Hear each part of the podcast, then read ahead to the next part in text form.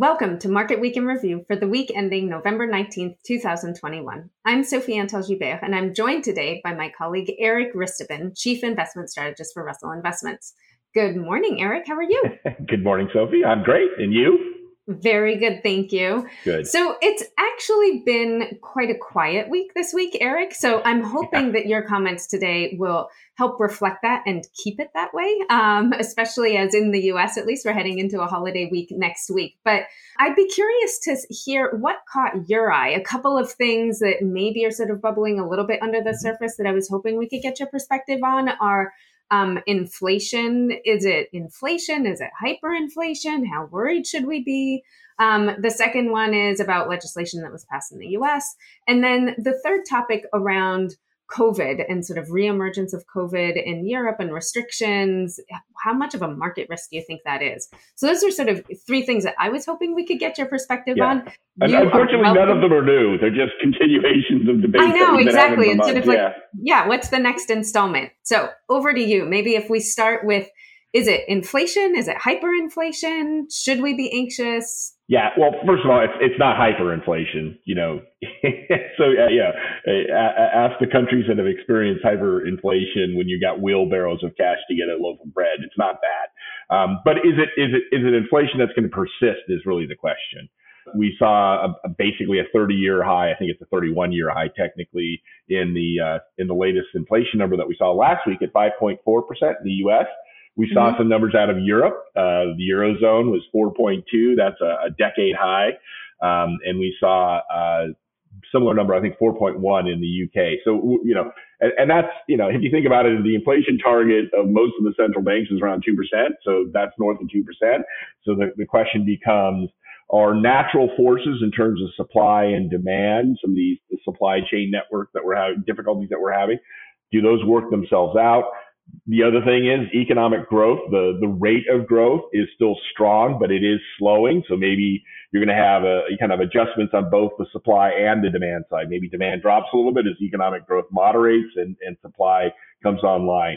We still think that is the likely outcome in kind of a 12 month horizon. We, we do see inflation moving out of the system, or at least at this level out of the system over the next year. But that that debate is is going to continue because we keep seeing these these prints in, in high inflation numbers.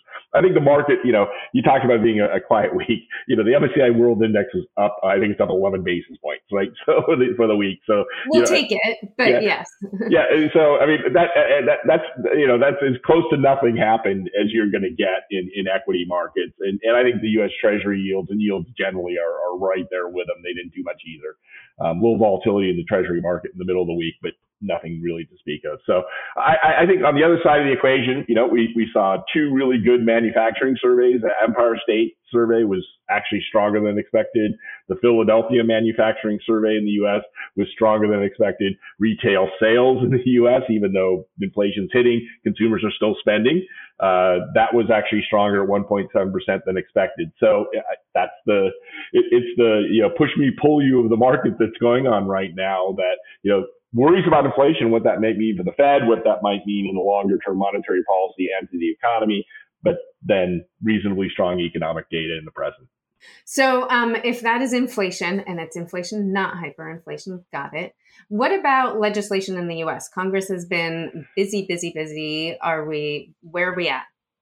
Well, so President Biden signed the uh, the, the, bipartisan uh, infrastructure bill on Monday.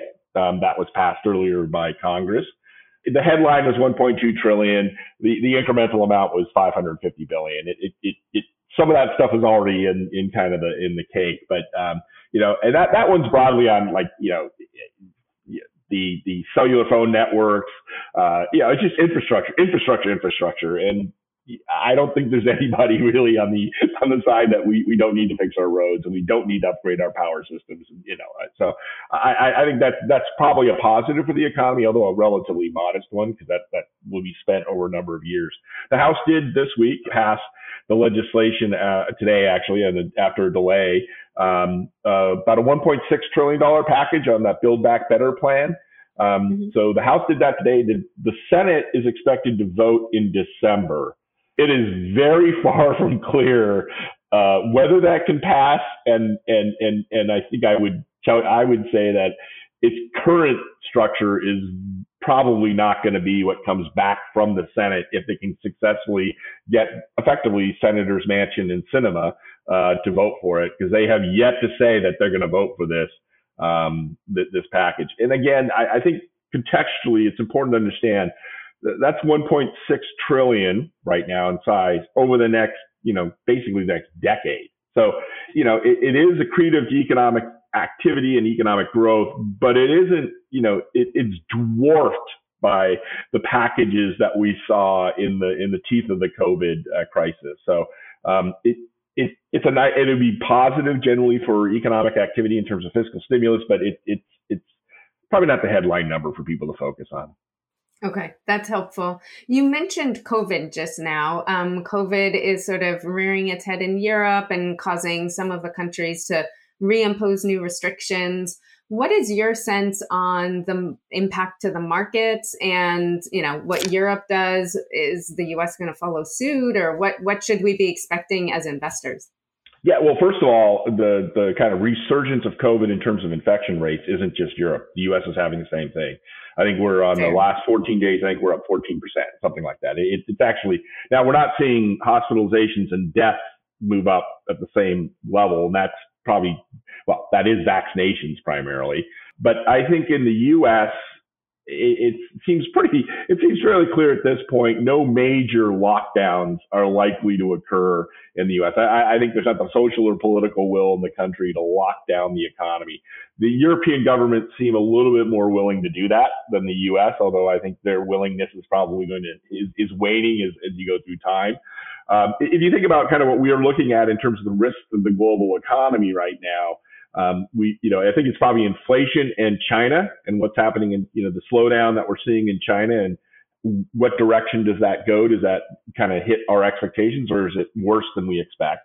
Those are probably number one and two in macroeconomic risks with COVID probably being third because what we've seen is, is, is, you know, in the summer of the Delta variant, we just, we didn't see anywhere near the kind of hit on the economy. It obviously was a headwind, but it wasn't enough to actually take the growth rate um, to negative and, and or even even away from strongly positive. So I think if you're thinking about things for market purposes, unless something changes with the virus itself, there's another mutation. But right now, I think probably it's inflation, China, and then COVID.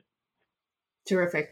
Well, um, we have come a far, far way in the past year. I think a year ago at this time, that is not how we were or- ordering sort of risks to the market. So thank you so much, Eric, for sharing your perspective and your insights. And thank you for joining us. We'll be back again soon.